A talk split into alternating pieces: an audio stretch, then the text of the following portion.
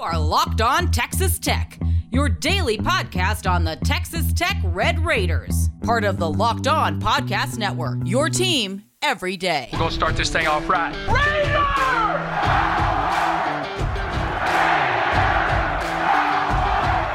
Everything runs through Lubbock.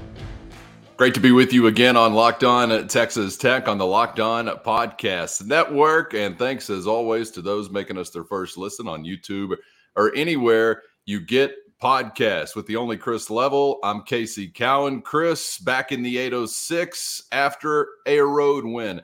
You exercise a few road demons courtesy of a 39 to 14 victory over the Baylor Bears in Waco.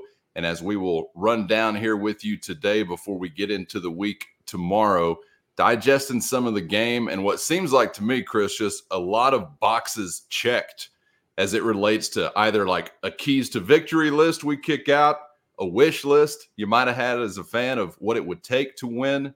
Uh, not many of those went unchecked as you really got busy as a team in just about all phases uh, to do what you did and get in a road and conference win.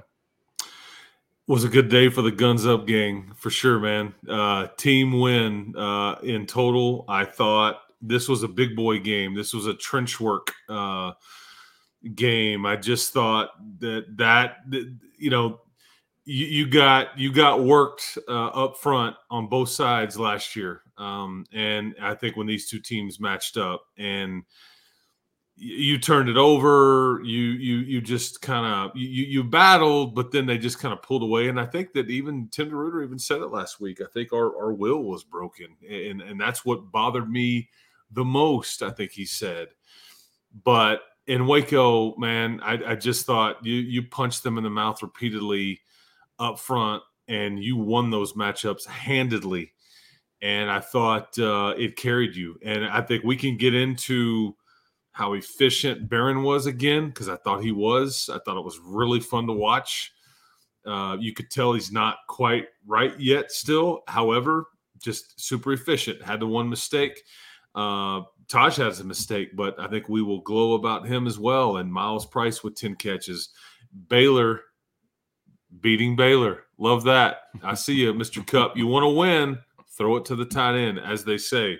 Uh, then we have all these guys on the defense Linton, Duda, Esters, Cole, Jalen, and Tony. Uh, Rabbit was back flying around the field, uh, but it, it was just your groups up front – you know, you ran it like for the most part when you wanted to a lot, and they did not.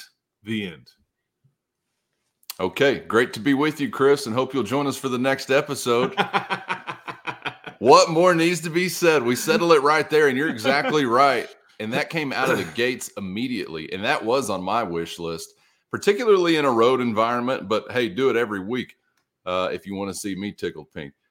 I really think out of the gates on the road, uh, you deliberately, methodically kind of grind your way down the field. And I'm not against a big hitter. If you can do it, sure, that'll zap the life out of a stadium too. But also, Chris, as you begin to kind of bend the opposition to your will, immediately drive number one as Tahj Brooks is pounding. And I don't know what the number was exactly, but it seemed like, I don't know, you were going for seven or eight a carry right there in the first quarter. I mean, that zaps a lot of life out of not only the crowd, obviously, but the opposing sideline. And you got to credit those big boys up front, Stephen Hamby's group, and obviously the ball carriers as well. But, you know, credit the plan to come out and try to do that because it was a sight for sore eyes. It's not something I, I think I've seen all that often as a tech fan over recent years or, or decades, but uh, you did it Saturday.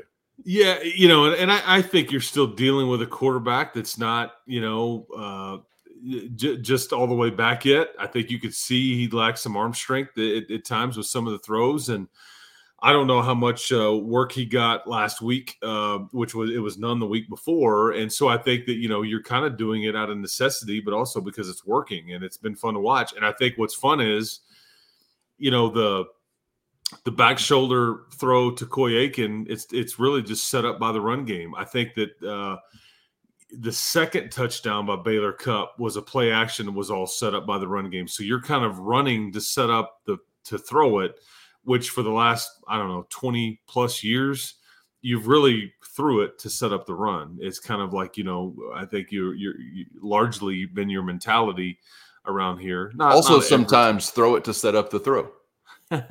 We've had some of those, right, as well. making my point. Yes, Run that's game. right. Yeah, what what you said. Yes, I think you uh, said it better than I did. Yes, um, but this is what's working, and this is like you're, you're you're playing to your strengths. And I don't know, I don't know. Kansas State may be one of those uh, that I would be worried about. Like, can you still do this? They are extremely fundamental and all that, and we'll talk about that uh, as we go along all week.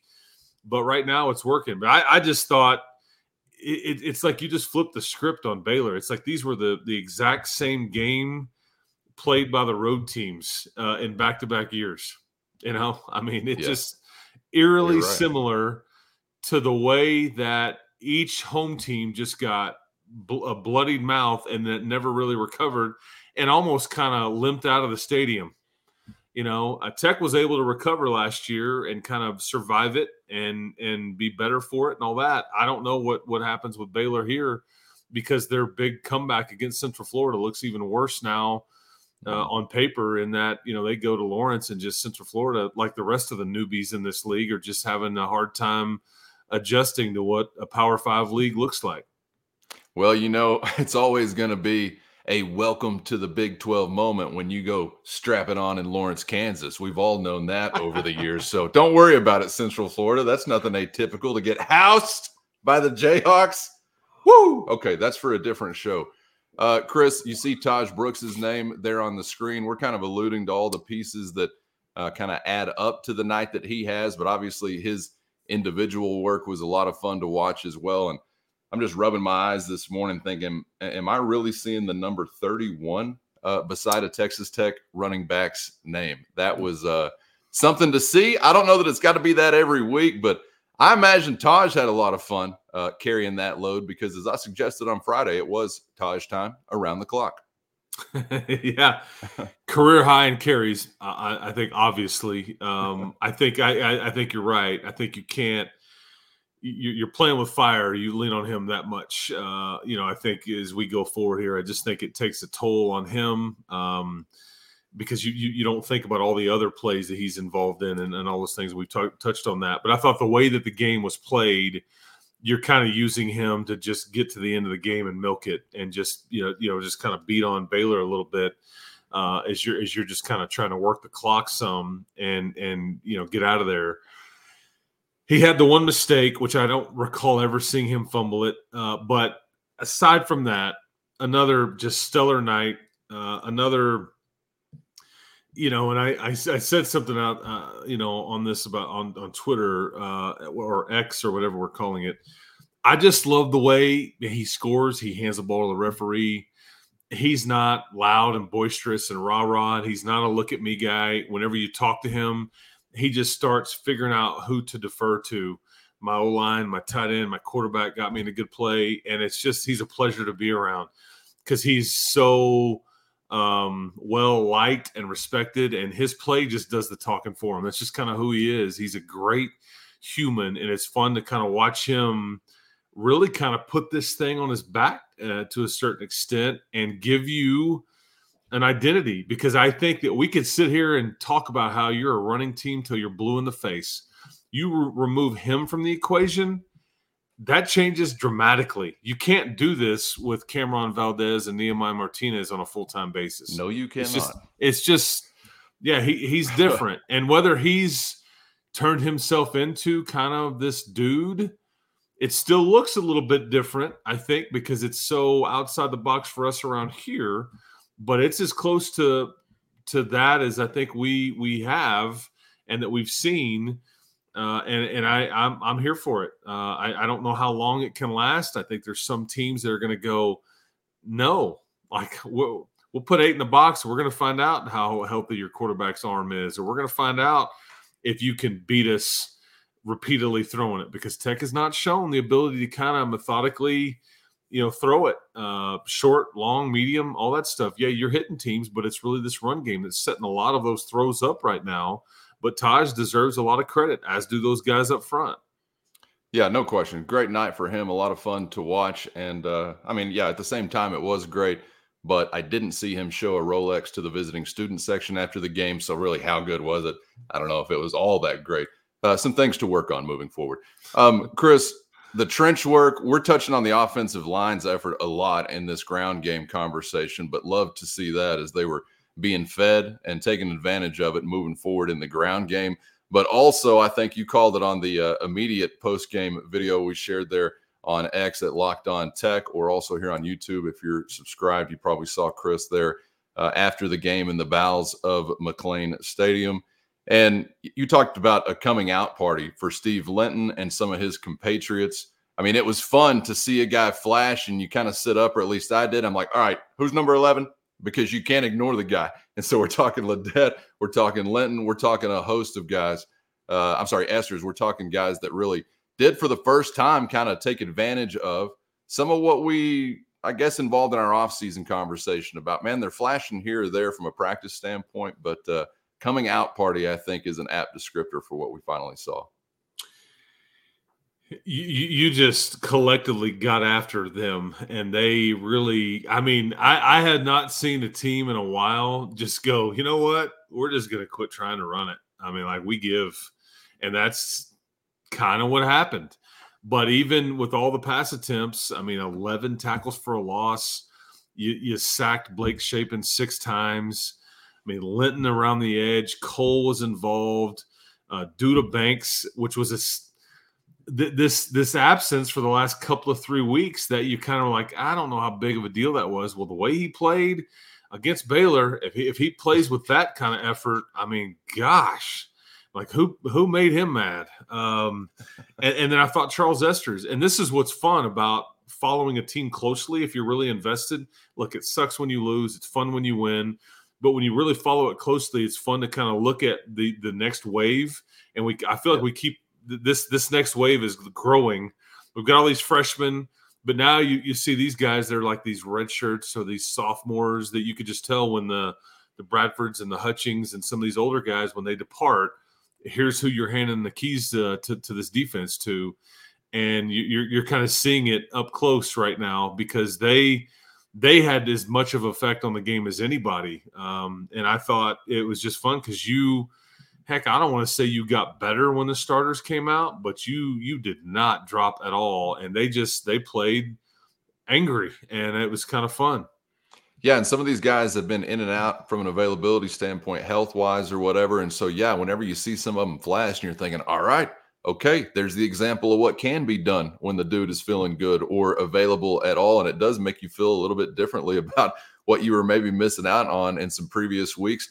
We don't know what we don't know, but we know now that these guys can make some plays. So, hoping for good luck, of course, from a health standpoint and for uh, that to continue on. And as we're sitting here talking about some of those who are kind of emerging from the back line, I guess you could say, or the back burner, second string rotation options how about a guy that just uh, a couple of months ago, I don't even know if he was, you know, really enthralled within that. I don't back up, third string, rotational. But yeah, fourth down, who's making a play? Ben Roberts, leading tackler once again. And he's just now a grizzled vet. I mean, I'm already forgetting what he was doing a month ago. Chris, it's it's amazing to see. And man, it really gets you excited about what the future could hold for a guy like him. And forget far off how about this season when you get healthier? Because Josiah Pierre was back in the mix. That was great to see. And we're thinking about a Jacob Rodriguez return on the horizon. Golly, but it all starts with a guy like Ben Roberts really showing up and taking advantage of his opportunity.